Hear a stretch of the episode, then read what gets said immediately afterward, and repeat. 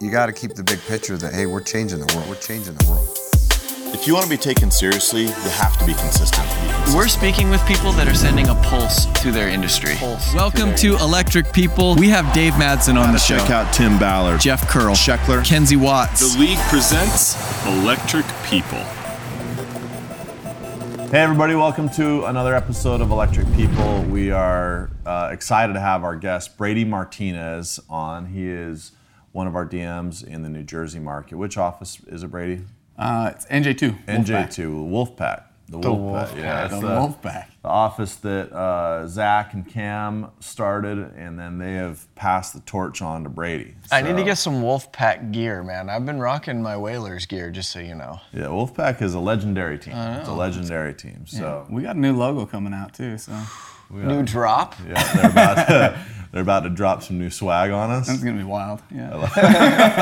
I like it. Um, Brady uh, has been in the direct sales industry for uh, since 08 or 09. Oh nine. 09, so Yeah. about 11 years, and um, did door to door home security sales for 10 years. Yep. And then came to us about two years ago, right? Correct. Yeah. So Brady's got a lot of experience in the door to door industry and is uh, been killing it for us since he came out to Jersey with his his beautiful wife and kids and making it happen down there on the shore. How's the family adjusting to the Jersey Shore, man? You coming from from Utah or where were you living before this? Yeah, we were in Vineyard, Utah. Okay, so, So- like I mean, it's quiet, about as quiet town as you can possibly be in.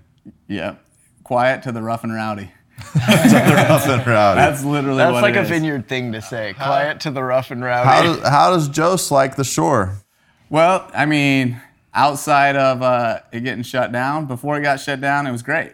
I Yeah. mean, the uh, I think one of the things that, especially during you know the shutdowns and whatnot, is we have the beach. So the beach is the big draw to where we're at. So um, being able to go, you know, any day to the beach and go swim, search for shells, she loves it. Yeah. Um, so yeah, it's, I mean, it's a big adjustment. It's Did they try to shut your beaches down during COVID? Uh, just for a minute, but as soon as uh, beach season opened up, like that's what You what just can't stop it. that's what keeps the shore, Yeah. you know, retail everything going. They tried to close our beaches on the west coast, dude, and like you think people over there are pretty like mellow. They were not mellow. They were not. tried to close they're like, they're like, that's just- the reason we wasn't live happening. That's the reason that people pay what they pay. Is Yeah. yeah, you know what I mean. It's Well, it's it's funny because I, you know, you grow up out west. I grew up out west, and you always hear like this stigma about the Jersey Shore. And now that I've been there a bunch of times, like I, it's one of my favorite places in the country. It's beautiful. It's it's beautiful. There's all the boats. You have all these cool beach bars all up and down the shore. Um, the beaches are beautiful. I mean, it's it's like a I feel like it's a hidden gem in the country. So that's what I mean. That's what everyone asks me. You know, when I'm on the doors or whatnot, like, hey, you know, why did you move, like, from Utah, or how do you like it? I'm like, well, it's cool. Um, I tell them, you know, obviously I moved for work, but uh, in Utah we were surrounded by the mountains, so absolutely beautiful. So where we lived, you just had scenery for days. Uh, here, or in the short, we have the beach. Like, it's something completely different, um, which I like because you can't compare it. So whether you like Utah or the or the Jersey Shore, you can't compare the two. They're so different. So It's a good Makes it easy. Yeah, you don't have to like one or the other. It's like Yeah. no, they're both so different. Yeah. Yeah, it's kind of how them I feel with being out in Boston as well. Had you gone coast to coast, or pretty much for selling alarms? Like, had- did you sell in all sorts of different markets?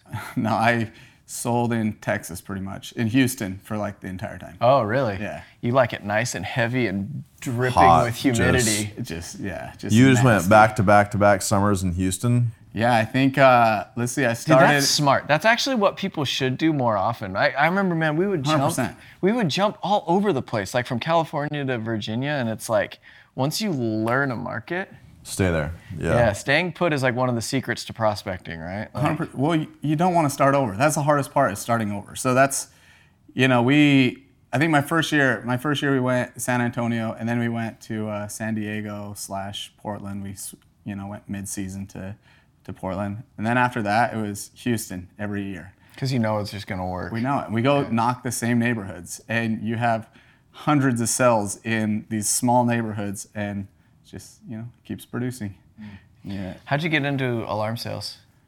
Um. Well, kind of funny story. Uh, so I was at the end of uh, my baseball career, and um, I was just trying to decide whether I was going to go play one more year or you know see what happened. I guess after that, play another year, I should say, or start working. I just got married, um, and my um, I have cousins. They're actually my second cousins. Uh, were it was Wendell Jacobson. Do you know the Jacobsons? Of course. So um, Wendell's your second cousin? so uh, Melba, his wife is yeah. Oh, really? Yeah, yeah.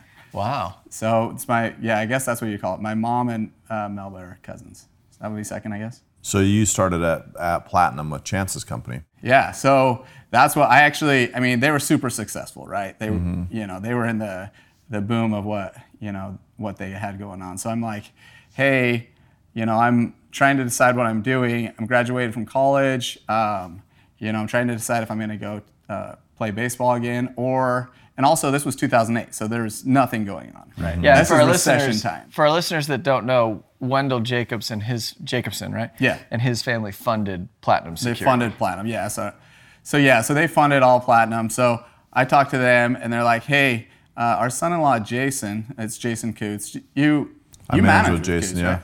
So he has made a hundred grand the last couple of years uh, doing this um, alarm stuff. I'm like, that's a lot of money. I, you know, I was playing minor league baseball and making, you know, pennies, and you know that hundred grand is a lot of money at that point.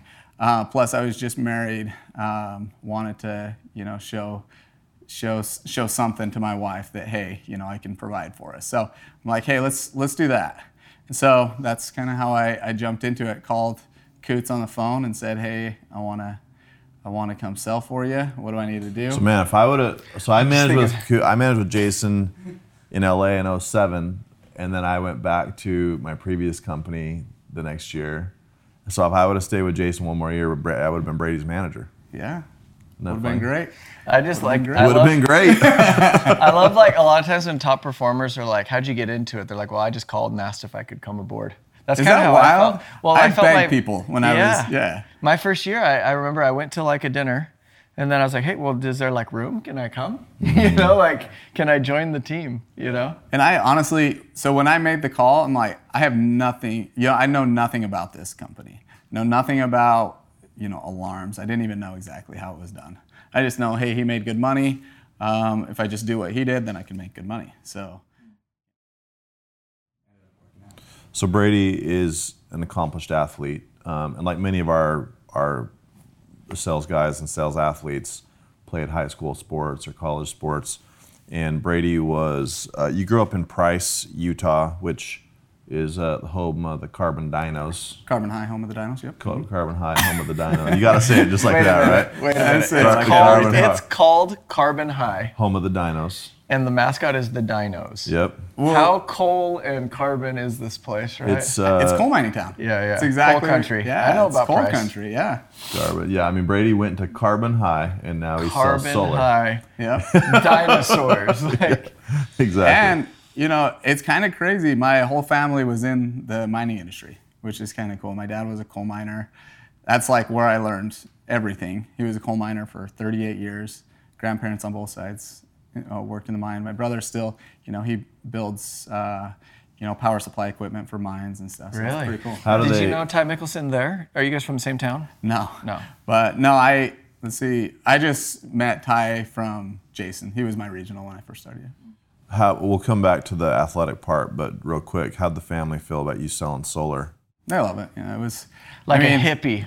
No, Are you like uh, I mean, I don't know. Maybe I'm wrong. I don't know if I've ever asked, but I don't think it's like diehard coal. yeah? It's just that was opportunity. It's just the industry there. yeah, Yeah. I mean, so my dad was an athlete. He, you know, played baseball, uh, wrestled um, in college, and you know, but he at the time the opportunity was the coal mines, and there was there's still a lot of money to be made in the coal mines, um, and that's you know just comes from hey, you you live here, this is the opportunity, jump on it, and you know he made a great one living for us. Yeah. So in Utah, for our listeners, they they class high school sizes into classes. So there's like 1A is the smallest, 5A is the largest. A 5A school is like 2,500 to 3,000 kids. A 1A school is 100 kids, oh, basically, yeah. right? 100, Yeah. 100. So Price was what, 3A or 2A? 3A. 3A. So Brady was a star baseball player in high school. And every year Utah does this thing where they have a Mr. Baseball for the whole state. Doesn't matter what class you're in or anything like that. But in all the years they've been doing it, I would be willing to bet you that less than five players ever have not been in either 4A or 5A, just because the level of competition is a mm-hmm. lot higher. It's just like bigger, right? Mm-hmm. So Brady, as a 3A Carbon High home of the Dinos, was Utah's Mr. Baseball, which is pretty cool. So I love you can't say carbon high without home of the dinos. yeah, Carbon. You gotta keep the home of the nine. He's like, I love it. It's the best mascot ever. So then he went on to play went on to play baseball at University of Utah. Was a pitcher, right? Yep. Um, and then did a and two- middle infielder. and Just middle didn't play. infielder. never, never got in a game, but One at bat. one at bat, ground out is what I said. Second or third or short, where'd you ground out to? Uh, well, embarrassing enough, it was. I think it was to the pitcher. you dribbled one up the middle. Oh yeah, Hey, you're there Against for BYU. purpose. I guess well, We were blowing out BYU, and they're like, "Hey, coach said, "Give Mark, give that old Martinez kid a shot." Give him a swing. Yeah. hey, I was a solid BP though. let practice, him take, let him take a rip. practice BP, home run derby every time. There you go. That's funny. um, so then does a two-year uh, service mission for the Mormon Church in Dominican Republic, which great baseball mission. Yeah, I'm guessing. yeah, I mean, couldn't ask for a better place to go if you're a baseball player. Best spot. Best, Best spot. You play a lot of baseball when you were there. Uh, yeah, every day. So we would Oh, play. really? It's really like that in the DR. Like people play. Hundred Oh, I mean, it's like Because I, know a lot of players come out of there. Yeah, but- it's So- all they have right now. I mean, it's like it's like a it's a way to get sort of to the states, right? Yeah, it's yeah, it's you go walking around and all the kids are playing. They call it vitilla, and it's bottle cap with a broomstick, uh, baseball. Kind of like indoor is to soccer, like they play on like little ball, small. Yellow court. Yeah, pitches. yeah. yeah. And it's like the stories are they're true. I mean, these kids are you'll you'll have kids playing with you know their gloves a, a milk carton or whatever, and it's I mean that's why they're so dang good. They Do they? I've, were I've actually heard that. I've heard that that's Yeah. why they're so good because they are fielding with a cut open milk carton and then they get on turf with like good equipment and they're like a "This nice is leather easy." glove. Their hand, yeah. This ground isn't just plush like perfect ground. They're they're taking crazy hops and taking crazy hops to the face and everywhere Yeah. else. Yeah. yeah, you gotta. Oh, that's cool. So you do you go there, you come back, and you transfer from Utah to Arizona State, Yeah. which um, in the baseball community, Arizona State is the equivalent of like Alabama football. Like it's like it's the gold standard for college baseball. So obviously you made a huge impression on the coaches at ASU before, and then they saw an opportunity to pick you up after you went on your two-year mission. Well, that's kind of a story in itself. So when so I went on when I went on my mission, uh, Coach Esmay, Tim Esmay was my coach at University of Utah.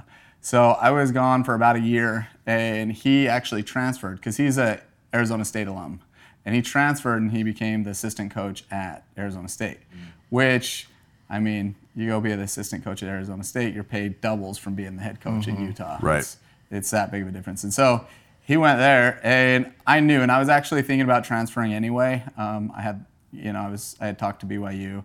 I shouldn't repeat, repeat that. I don't ever want to repeat that I thought about going to BYU, but um, Good but- thing you said it on the podcast. No one's yeah, no sec- one will ever your hear secret that, safe no. with us. All right, so no, but uh, no, so I I strategically sent uh, Coach Esmay an email. I'm like, I was on my mission, you know, P Day. I'm like, hey, uh, congrats on um, on you know the transfer to Arizona State, and hey, I'm thinking about transferring. Any any suggestions? And then you know, get the email back. Yeah, we want you. So you know, a little strategic. You're like, oh, play. I, I, I was Yeah, That's I- weird. I had. I mean, Oh. obviously, this comes as a surprise. so you just got to throw yourself out there once Yeah. in a while, I guess. Yeah. But yeah, so I ended up, you know, getting the same scholarship, moving over, going from, you know, I mean, don't get me wrong, Utah, University of Utah, we had some amazing athletes, uh, some of my best friends ever. But being able to go from there to University or Arizona State is like nine day different. Yeah. it was instead of changing in the parking lot uh, before practice, before a game, you know, You have you a have locker some room. facilities. Yeah, that's cool. So you went on. You go down, play down there, and you're only down there for a year, right? And then before you got drafted. Yeah, so I was there my junior year, um, had a really good year, uh, and yeah. What's a good year?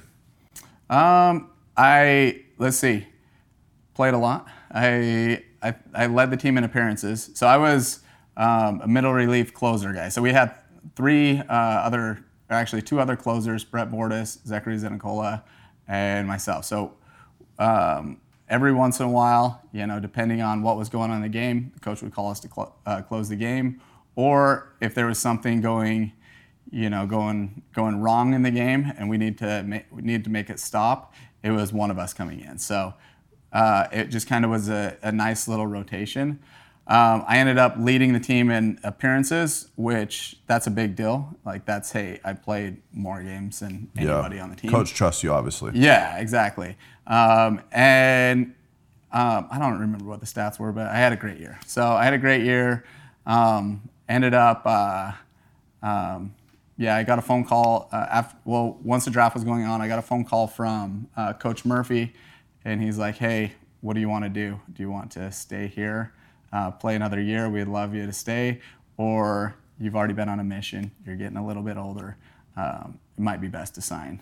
And so, you know, I had that conversation with him, and uh, Andy Stankiewicz was one of the scouts for the Yankees, and he, you know, called me up and, you know, signed me. It's pretty awesome. Good old Stankiewicz. Next thing you know, you're on the, you're wearing pinstripes and playing on the Yankees. As So- a Dodger fan, that that was pretty tough too, But hey, but I loved it. yeah. Yeah, no, it's awesome. Um, so you play minor league ball for the Yankees, and here's what I'm interested in is, I mean, I think there's so many kids growing up, myself included, that dream of playing pro ball, either football, baseball, basketball, whatever, right? And um, but you don't understand that even after college or after you get drafted, there's an entire like almost like a purgatory period where you're not playing pro ball, you're like in the minor leagues and you're in this minor league system. And baseball has the most rigorous minor league system of probably any sport. I mean, it's rookie ball, single A, double A, triple A, you know, all the way up Two separate single A's. two separate single A's, and and these these teams are playing in front of 500 people, and they're riding old dingy buses from Charlotte to Richmond and wherever else, right? So mm-hmm. It's not glamorous, and so my question is obviously, you know, base clearly baseball didn't work out long term. Uh, you know, you're knocking doors uh, for the last 12 years, but. Um, I think we could all agree we'd rather play pro ball than knock door them, you know knock doors. But what was it like to have this like dream come true? Like your your dream is coming true as a young athlete, and a year later, or within 18 months, or however long it was, all of a sudden you're out of the game. Yeah. I mean, there's some heartbreaking moments. I can tell you it was so that was the scariest part. In spring training each year, um, they would they would have their cuts. So they would have their releasing moment. And you didn't want to go to your locker and have someone walk up and say, Hey, got a meeting. you got a meeting here, go talk to him. And that was like your life just ended. So your whole life before that moment was baseball. So you were a baseball. That was your identity. You're a baseball player. And then all of a sudden you get told, "Hey, you're not a Yankee." This is where the, this is where the, the road ends. Yeah. Um, luckily, there was different avenues, and I, I was able to extend it for a little bit longer and kind of end it on my own terms. Um, but yeah, that moment was just crushing. And then What, were- what were you doing? Were you at your locker? Was it after a game, before a game? Like what was Um, the after practice? Like what was the situation? So I thought I was safe actually, because so we it, Joe Girardi. It was his first year uh, with the Yankees. The year they won the World Series. Uh, maybe I don't even remember. I'm pretty sure they won his first year. Yeah. Yeah. What year was it? Oh six. Oh, uh, no, 07, 08, 07, 07, yeah. I, um, yeah, 07. I played in Kansas City for 08. So I, uh, so yeah, it was Joe Girardi's first year. So he actually extended the cuts to like the very end of spring training. So usually it's, you know, you go through spring training, mid spring training, they'll do some cuts, you know, get some guys out. And I actually had had a really good season the year before. So I'm like, yeah, I'll, I'll be going to high A. Things should be good. Um, it was probably a, a week before spring training ended. And yeah, I was headed back to the locker after throwing uh, a bullpen or something. And then, yeah, I just got the uh, got the tap on the shoulder. Hey, we need to come talk to you. And And then, I mean, it, was- they're super cool. They're like, hey, what can we do? There's there's a lot of other, uh, you know, teams that would probably love to have you. There's other programs. Um, in baseball, there's, you know, Is it there's like a a quick convo, like Moneyball, like where it's like, Yeah, I was we're just moving thinking the same thing. you. Yeah, I mean, there's, it was pretty quick, but you know, they they held a good conversation. It was like, at the moment, my brain was like, hey, I'm done. I'm like toast. Like you're not a happy camper. But they, you know, kind of walk you through it and like, hey, we can reach out to you know some other teams, or there's you know independent ball, and I had an agent, so that helped out. You know, helped me find other avenues, and I ended up uh, the next the next year. Actually, so that was spring training. That same year, I I went and played independent uh, professional baseball for a team in Kansas City, which was probably my favorite baseball time ever. Really? It was wild.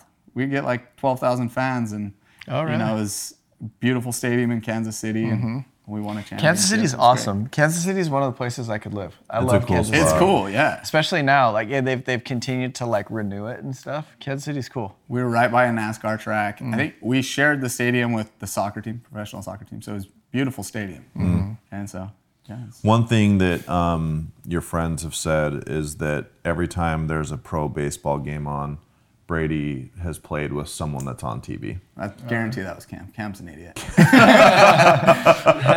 I think it was actually Biss. Oh gosh. Yeah, uh, they said every time there's a game on, Brady's played with someone on TV. Nah, I mean that's it's probably true. I mean when you're when you have a chance to play professional baseball or play at Arizona State, you're just around people that are really good at baseball. Right. And like a small percentage of people make it to the big leagues, but if you're at A- ASU, they have the most big leaguers ever, and so you're gonna be around guys. Right. So yeah, it's a true story. It's uh, How much how much does that like change your performance? Like do you get like tips from the guys or do you mostly just level your or elevate your level of play just for being around them? Um, so yeah, I mean, it does it does help you. You know, you're either playing up or playing down to your level or to the level around you, I should say. So yeah, being around the best makes you play better, 100%. Because how much of that translates to what we do here, right? Because I think a lot of the guys that really want to be somebody in the industry, they work here. We have the most tools, we have the best pay, we have the longest track record, strongest financial backing. Um, but I, in my career, I feel like that's been one of the biggest advantages is just being around people that are on a level that I didn't even know existed. Yeah. Well, your standards and expectations are completely different. If you're with, you know, a, a bad company or, you know, a bad team where people aren't taking it serious, you can be the best and not do very Right. very well and that's that's your standard and that's what you're going to live to. But if you're around guys that are um, better than you or outperforming you or you know can see see better in you, then you're going to excel and that's 100%. I think that's one of the things when when you know we'll get asked all the time like what's the difference between us and say a small startup company or kind of an up and coming company or whatever. Um, it's just always well do you want to compete at the highest level because if you if you're competitive and you want to compete with the most comp- in the com- most competitive workforce possible in the solar industry then you come work with us because we just have such a deep bench with so many talented people um, and there might be, you know, it's not to discredit. There's probably some really, really good salesmen at other companies, but I know for me, I did. I never worked at Vivint Smart Home. I always worked at other companies, and you always like tell yourself the story of like, oh, I'm sure I could be just fine over there, this, that, whatever. But like deep down, you kind of know that you're not in the big leagues. You know what I mean? And then all of a sudden, you come work at Vivint, and it becomes apparent very quickly that you're playing with a whole different caliber of sales guys. Well, if you think about it, so you know, my first uh, my first uh, time managing was at um, Platinum, right? And the whole pitch was don't go over to Vivint or Apex or whatever it was at the time because there's no room for growth. Right. You're not going to be able to grow. So literally, what they're saying is you're not good enough. You're not going to be able to to do well. So, and then you go over there and you're with the best and you just rise, right? Yeah. So, and I think that is the biggest difference is when you're around the best people, you become better. And if you hold yourself back, then yeah, you're going to stay, you know, pretty stagnant. How was uh, the transition into solar? Like I remember hearing your name before ever meeting you, where uh, people were like, "Hey, I think we can get Brady over," and then I hear East Coast, West Coast. Like you were somebody that obviously had a really good reputation. So how did that transition happen into solar? So, um, how did I decide to come over? Or, well, And I- how was it starting up? Like what was it like coming over to solar? Oh, it was. Uh, I mean, so two things, I guess. Coming over, I, I had wanted to come over to solar for years. Okay. It was kind of one of those things where I knew the situation of my family. You know, I have um, three kids, one on the way. Um, I knew I wanted to not have to leave for the summer anymore because it's like alarms were great. It was, you know, we I had a really good experience. Um, some of my best friends come from it, but eventually you grow out of it, right? And you need to um, the earning potential. You need to get better earning potential and uh, you know be in a better spot where you can live with your family year round. That was huge for me. Um, so then finally, you know, made the leap of faith and came over. And it was it's the same thing. I mean it's door-to-door sales. So you have a different product obviously. Um, there are different things you have to do with moving accounts over. But my first thing that i did was well first i went and shadowed bis because again just like we talked about it's like hey what are the best guys doing? Uh, go find out what they're doing and just try try to raise raise to their level so i went and shadowed bis some create a couple ACs, you know, knocked on like what two or three doors and you know create a couple ACs. It was great. Um, and then I had you know second day. I'm like, all right, I'm gonna go out. I'm gonna knock as many doors as I can. I don't even know what a solar panel looks like. I don't know anything about this. I just want to hear how people are gonna respond to me. Because also is the fact that I'd been selling in Texas. People in Texas and people in New Jersey are completely different. Yeah. So I had to, I had to, you know, get a feel of what people are Is there like. more different people? I was just gonna say. There's not in the it's US funny because than like people when from people Texas or when Jersey. people sell in Texas, they always come back and say people are so nice. And in a direct sales job, it's just not what you hear very often. But it's like at the core, at the like the most like raw of sales, people in Texas are nice. I actually appreciate an East Coast sale because mm-hmm. they don't string you along before they break your heart. They just Yeah. cut it quick, which is actually more efficient. Yeah. But it's hard to get used to. Yep. And so yeah, that was my. I mean, I had to see, you know, how people would react and whatnot. But so far, I mean, it's it's life changing. It's been great. So we've loved it. Get to watch my kids grow up and not have to miss. You know, it it starts as a summer job and then it you know kind of trickled into Yeah, the, turns the into year life. thing. Yeah. So then now I'm actually there for everything. So that's been great. Well, I think you have a similar story to all of us that it came from the summer sales industry, which is at some point you the the grind of moving every summer and all that kind of starts wearing on you. And it's not that you're opposed to moving, you just don't want to live like a vagabond anymore and like live out of you know these plastic totes that you have your whole summer kit, you know, that you move every summer and that whole deal. But um, bless bless your wife because we know that anyone who's done it for ten years, Yeah. your Josie's got to be a trooper. Oh yeah, she put up with way too much. Well, and and Josie's family is a group of like high achievers as well, right? I mean, Yeah. it's like, and she was a gymnast at ASU. Oh, really? Um, so, um, I mean, are your kids just going to be superhuman kids? Yeah, pretty much. Yeah. Yeah, they, they really are. They're, no, they're incredible. I mean, obviously, I'm pretty biased because they're my kids, but but yeah, they. Yeah, boys or girls? Uh, the oldest two are girls, and the youngest is a boy. Got it. Who will you won't find him without a baseball. It's Really? amazing. Really? Just running That's just around. like the best thing ever for you, huh? yeah, it's it's amazing. Yeah, that's cool. There's so many parallel. I think I think baseball of all the sports has the most parallels to sales, um, where you know you take like the batting average. You know the best hitters in the world are only getting on base three out of ten times, and a Hall of Fame hitter's getting Which that's that's actually like that really is like raw pitch stats. yes, Right? Like Yep. give me 10 people, I'll probably hold convo with 3 of them and I'll probably get on one. Yeah. You know what I mean? Right.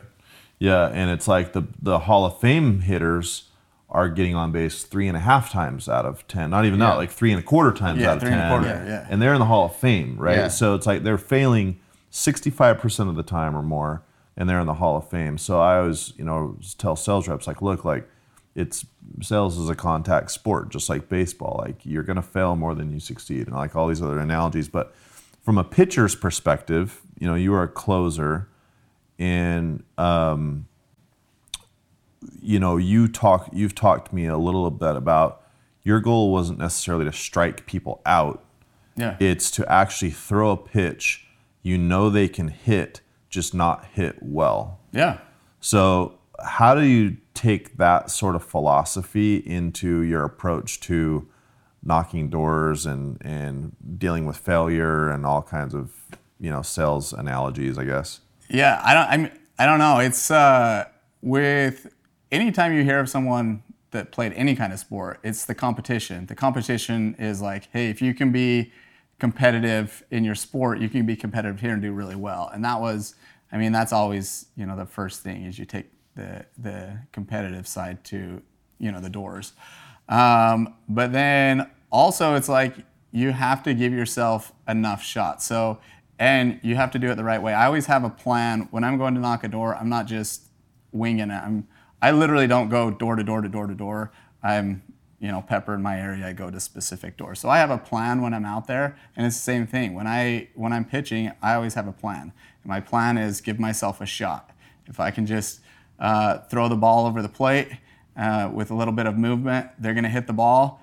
It's either going to go foul a couple times or maybe a swing and a miss, or they're going to put it in play and uh, you know get out. Um, and then with doors, it's hey, if I give myself enough doors and just give myself a shot and uh, ask for the sell, eventually you know that happens. That's cool for me to hear because I didn't know that. Like I always thought that if somebody like fouled a shot, it's because of the way they were hitting, not because of the way the person. foul pitch. You say foul pitch. Can you not just let it slide once in a while, every now and then? Can you not? But I saw his face too. I, I got sad.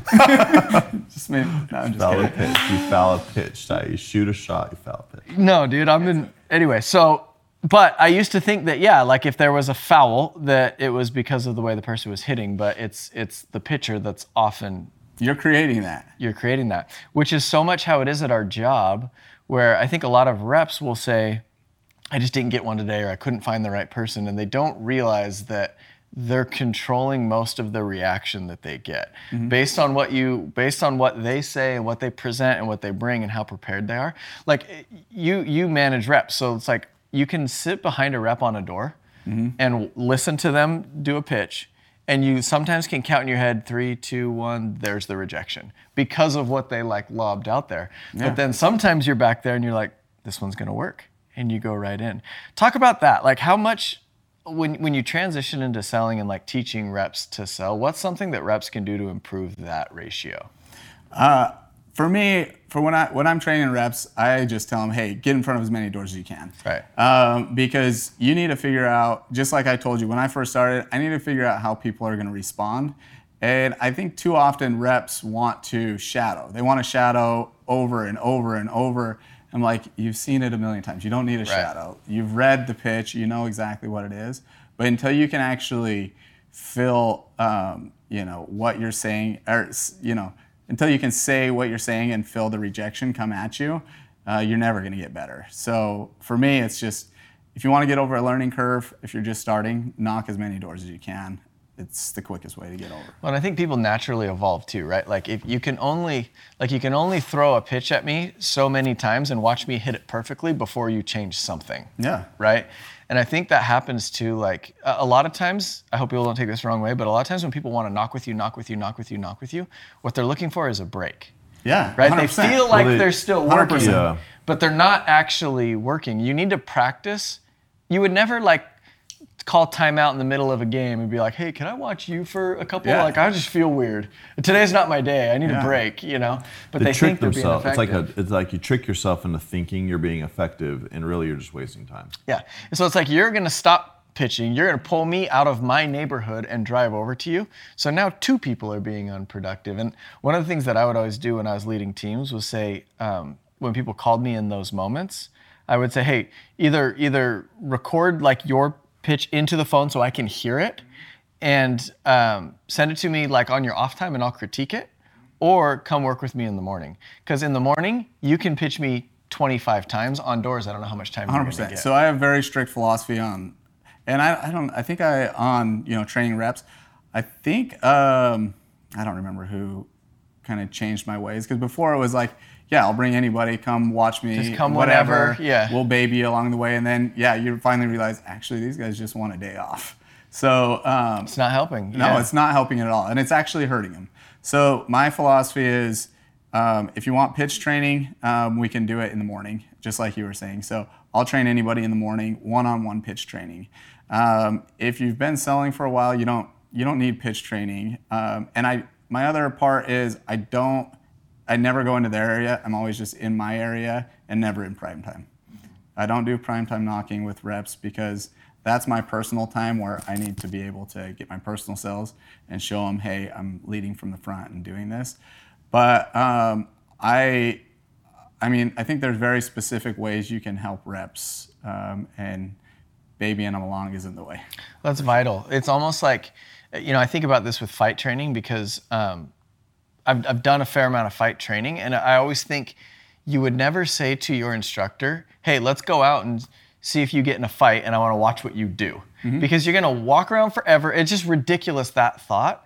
But if you go into an open mat session, I can throw a punch into a, a mitt 500 times and we can get it absolutely perfect. Yeah. So it's like you take someone, and if it's not prime time, which I agree with, you come into my neighborhood at three to six, I might get two shots off. That's it. Yep. You come in in the morning, and we are gonna like you never get a chance to work with a professional and have them whittle down 25 pitches. If you do it 25 times with a pro, you're gonna get it right. I can tell you, there's probably been over 100 times I've taken a rep out.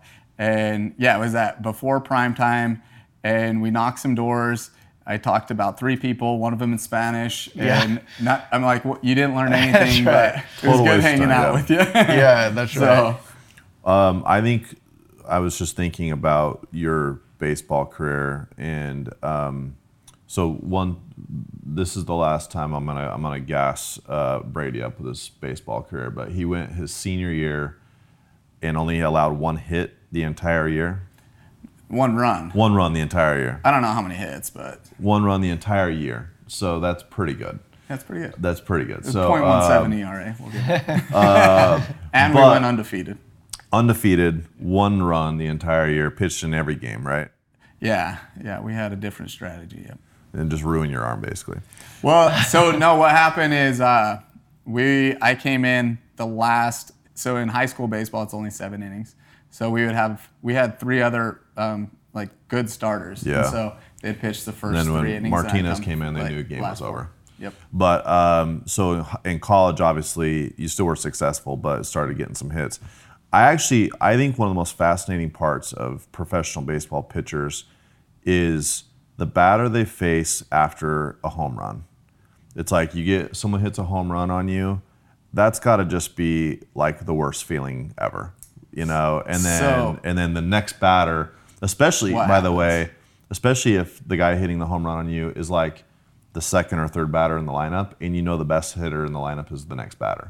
I was gonna say, like are there that. stats that show that there the, there's like a higher likelihood of getting on base after a home run or after a hit like that because the pitcher what's gets rattled funny, or what? you watch it and you can usually tell. It's like, and I'll tell people all the time, we're watching a game and gives up a like crucial home run in, in like crazy moment.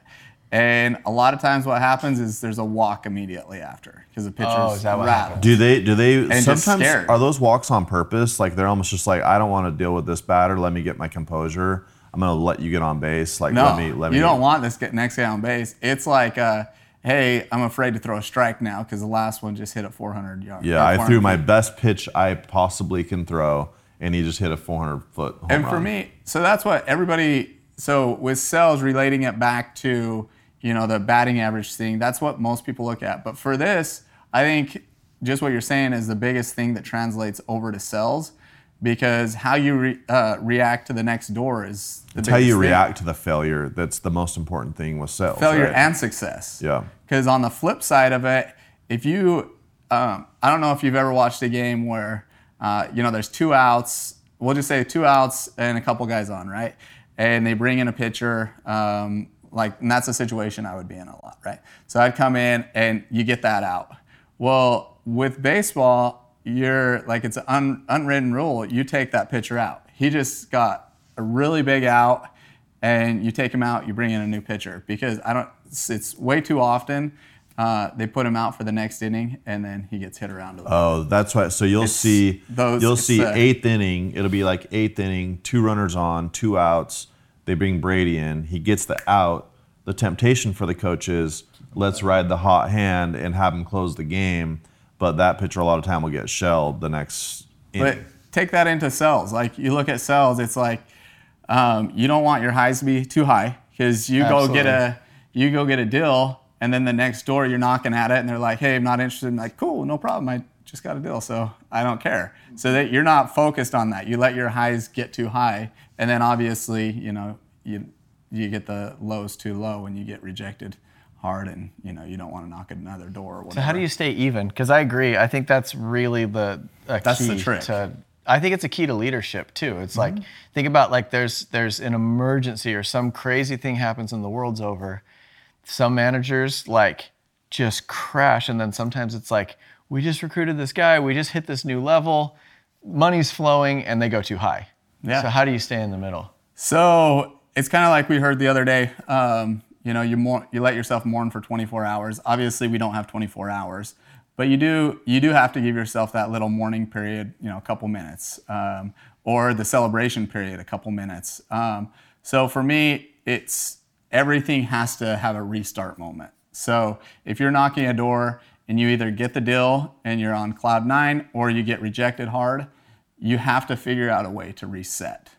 Um, and so you reset, you're able to go to the next door, and it's a fresh door rather than, hey, I'm the most excited person out here, I'm super giddy, um, or uh, hey, I'm you know in the dumps, you probably don't want to talk to me. So if you can figure out a way to reset, and if you look at also, um, um, what is it? If you look at baseball players, another one is if a guy strikes out in a big spot. So you have a hitter that's you know has bases loaded or whatever, and he strikes out. Maybe he's the middle infielder. Well, it always the baseball always finds a way to that that player. So Oh, in the next inning, the inning. next inning, there's going to be a ground ball to that middle infielder, and he has to be able to shut that strikeout that just happened uh, out of his mind and filled this ball, Or else he spirals, right? or else it's a snowball effect. What what I've are the snowball effect? It's not good. baseball is the most superstitious sport I was of gonna all ask the sports. same right? so what are what are some of what were some of your superstitions, and then what are some of your sales superstitions that you have? Oh gosh, um, I'm trying to think if I had. I mean, is the mullet one of them? I mean, is the mullet and the mustache one of them? No, but I It's like, always this is just badass. This is just, this is- if you're listening on the podcast, by the way, Brady, you'll see it when we see, release the episode. But Brady's rolling with a mullet and Uh-huh. a mustache. So and a gold chain. He's got the Jersey got the Shore. chain Two going. Yeah. Yep. He's got You're the so two baseball chain. right now. No, dude. look at this. I mean, we got so the wife gave it to me for Christmas, Yep. and then we got the buds. They wanted their shout out anyway, so we got Cam, Biss, and Zach gave this to me for my uh, um, for my birthday. Uh, You're just know, gonna keep month. going. You Yeah, just keep just keep Just every. Pile them on. keep hooking Everybody- Brady up. Pile 'em on. I got hooking wrists, him I got whatever we need. I got, as far as I'm concerned, I got two wrists and two ankles too. Yeah, a you whole know, bunch of fingers, like, man. Some toe rings. I got some. I got a fake gold Rolex. You can roll. You can roll. Perfect. Yeah. So you didn't have any superstitions. I'm trying to think if I did. Or Uh, selling ones, because alarms is way more superstitious than solar. I too. can. I mean, I have my superstitions too, but it's like I'm sure a baseball player. So baseball, there. I mean, there's the little ones like, like where I'm sitting. If I'm sitting, uh, you know, in or if I'm like standing in a certain spot during a rally, like you better not. You move that spot, they're gonna get an out, and you know, like, hey, I shouldn't have moved. Or my my arms resting on the you know the fence or the railing in the dugout, and then you know we're just we're just rolling. All of a sudden, I let my arm down. Next guy grounds into a double play. I'm like, I And that was screwed your my fault. team. my team. should I have let moved him down. arm. So then it's like next thing you know, people are like, Martinez, get your elbow up on the fence. You know, like yelling at you. a little No. to the left, a little No, to the right. I mean there there's a lot of things like that. I mean, people different guys have to wear, you know, have to clean their shoes before every game or or keep them dirty, the opposite, you know, wear certain things. Same hat all year, all that kind of. It's like Pedroia's hat by the end of a year just is Nasty. disgusting. A lot of it, I Nasty. think, is like apparel. You know, like for like selling. I remember that I would always, um, like, if I'm wearing a lanyard around my neck, then um, I have to wear a hat. If I'm not wearing a hat and the lanyard, I feel too salesy, right? So it's like if I have the hat on, I clip it. Or like a polo, I never wear the lanyard and the polo. It clips on the belt loop if I'm wearing the polo. T-shirt, I'll wear it over. Yeah. You know what I mean? Yeah. Nobody knows that but me, but I'm like, oh, dude. Well, the problem is I was wearing a polo and an outside Yeah, lanyard. obvious. No wonder what do I you, expect? no wonder you were terrible that Versus, day. dude, put on a sweatshirt, throw the lanyard on, you're good to go. Yeah. You know? Mine is uh, I call it the bridge of success. I've posted I about it on. Instagram, but you buy two white two white monsters and a Reese's fast break. you put the white monsters in your cup holders, the fast break across it. That's the bridge of success. Do you know what You happened want if to I you took want to two sell monsters you want to down? sell three in a day, Ty? Bridge I of know, success. bridge of I don't think I'll the bridge of success would work for me. I think I think that would be a lot of B12 or whatever's in those things. That There's make also like a there's also like a certain way that you have to eat it and drink it. It's like I crack the monster, a couple sips, then I crack the fast break, and then it's like your sip. You're like two-handed into the yeah, it's like it's a thing. You know what I mean? But yeah, and you have to time it as you're finishing it, right as you pull into the area. I mean, there's a whole process to it. You know? Dude, I have It a- just depends if you want to be successful. not, really. Dude, I still do. I actually think I have. Yeah, I always have a pen clipped here. Yeah. But it's not because even when I sell, I hold my iPad and my pen. I haven't written with a pen like.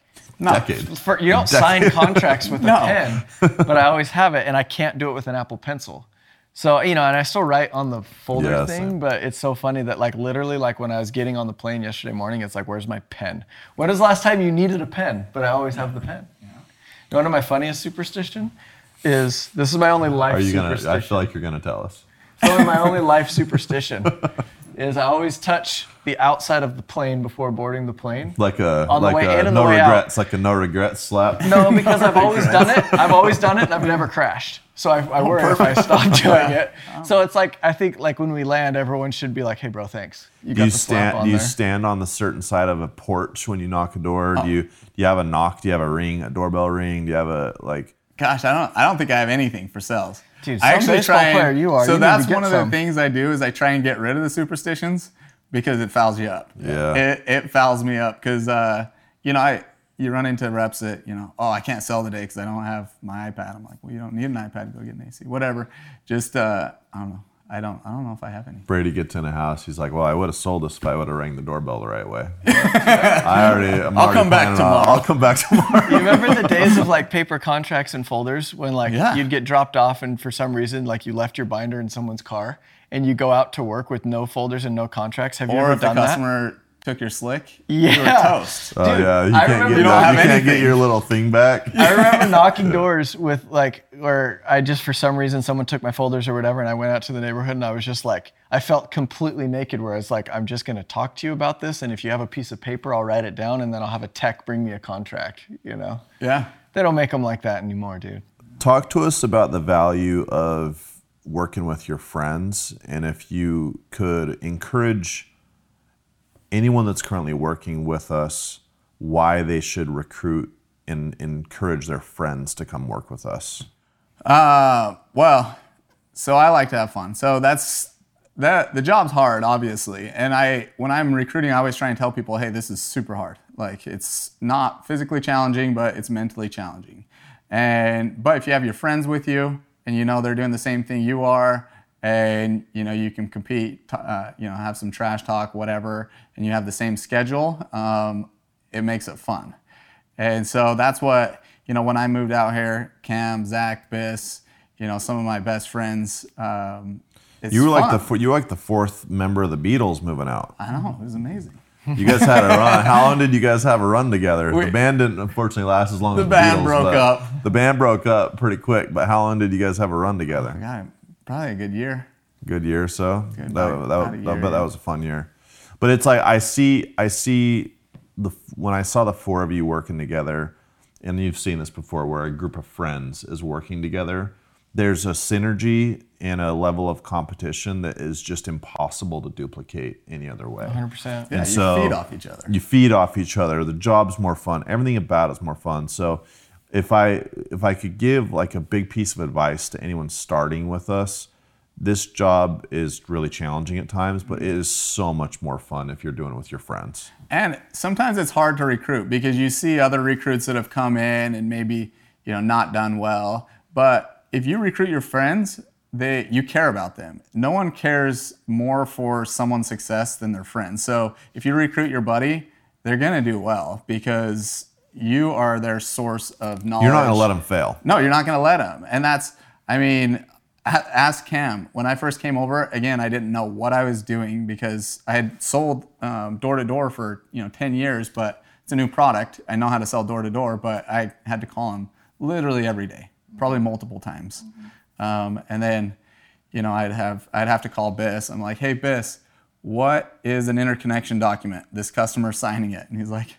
I don't know how you're getting people to sign things. You don't even know. I'm like, I don't know. But if I didn't have that, you know, friend that, you know, I, I was able to call, you know, it's hard. So 100% recruit your friends, train them, teach them, because, you know, that's that's how this company grows. This is how that's how your friendship grows. That's how you all, you know, have fun. Well, you can think of it like I think of like close friends that I've recruited and like the type of training they've gotten from me. Like you, you know, you try to give your time to everybody, but if it's somebody that you stick your neck out there and say you should do this, like they get the experience as much as I can give, as much as I can like Yeah. load them It's up. also from a from a leadership standpoint, like I think we think we're giving good training to a lot of our new hires, but I remember when I hired my little brother came out and worked for us.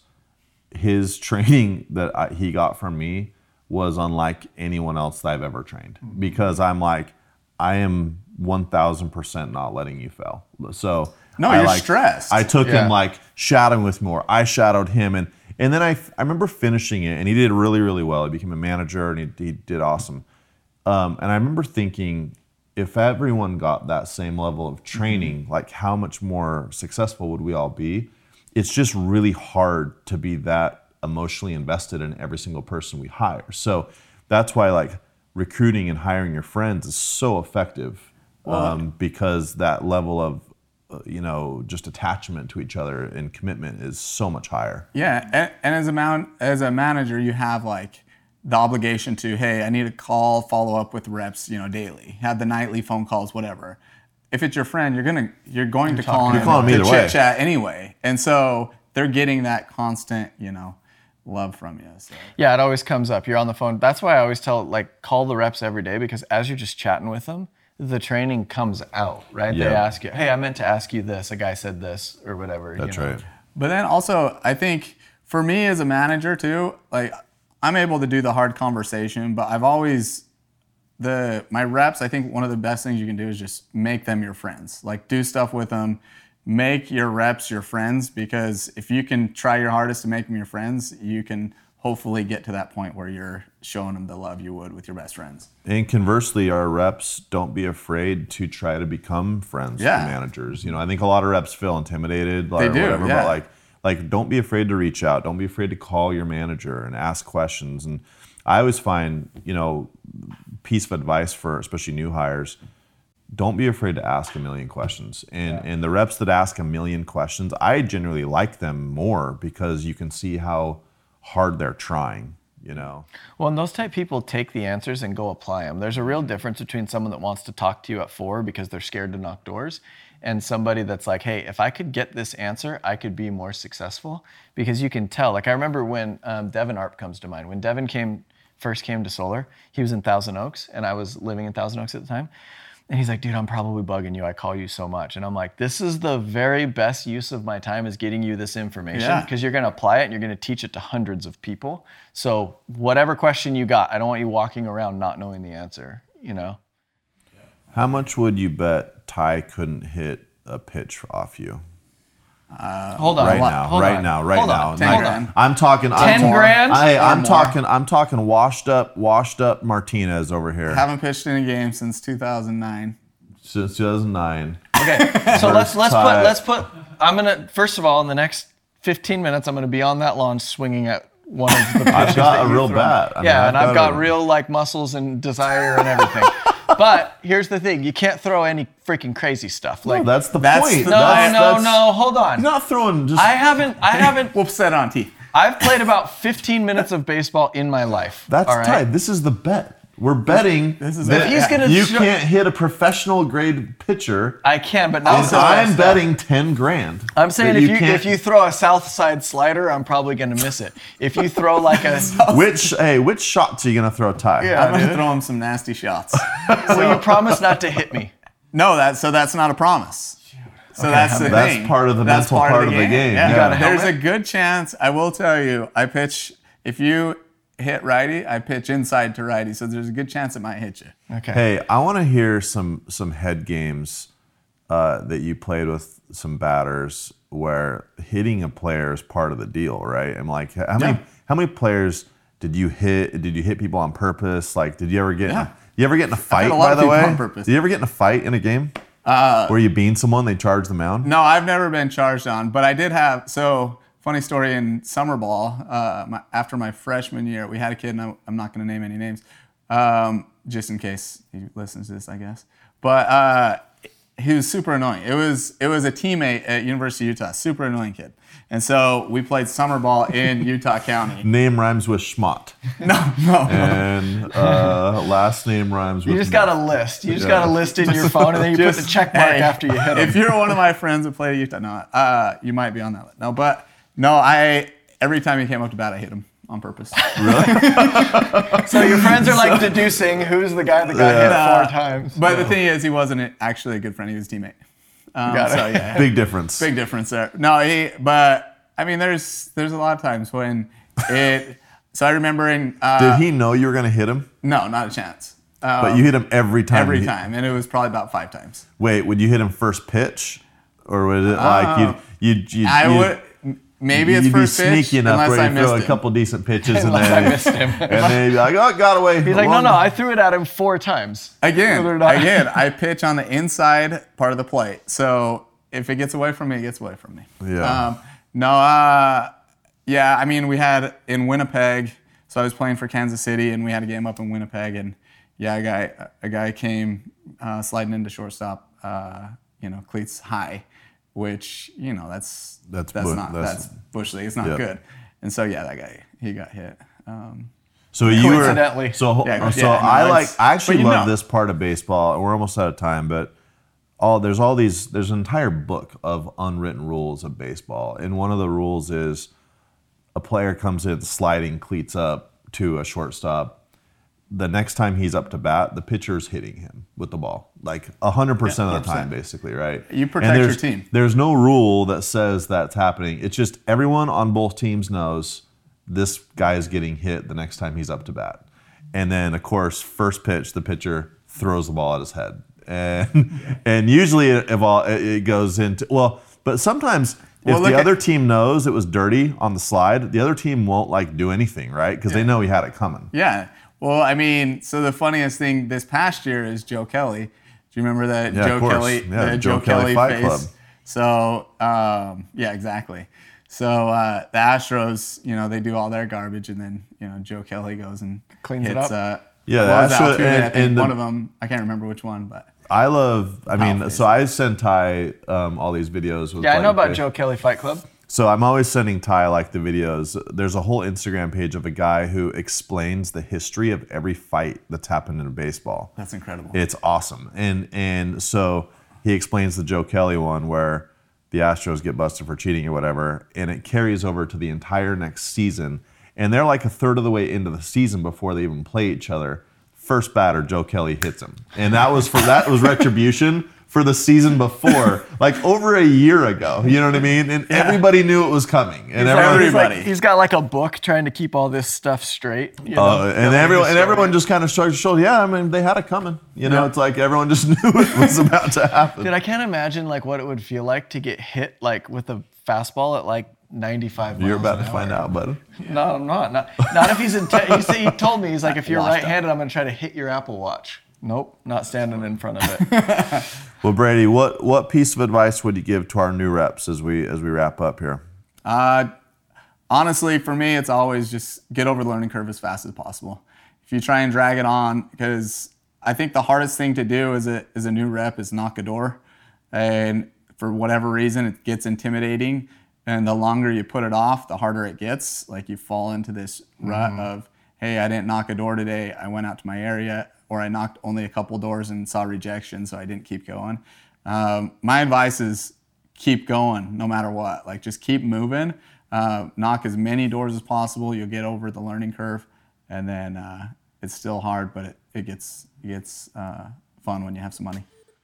Well, Bray, it's been fun, man. I uh, appreciate you coming up and uh, loved hearing all the stories. So I think our guys will really love hearing hearing uh, what you have to share. So thanks everybody for uh, another episode of Electric People. Brady Martinez. Thank you, guys. If you've liked what you've heard and are interested in joining our teams, check us out at vivintsolar.com forward slash careers. If you enjoyed the podcast, please go to iTunes and subscribe. Leave us a great review and leave us a five star rating. Thanks for hanging out with us today. This is Electric People. Take these principles and go be electric.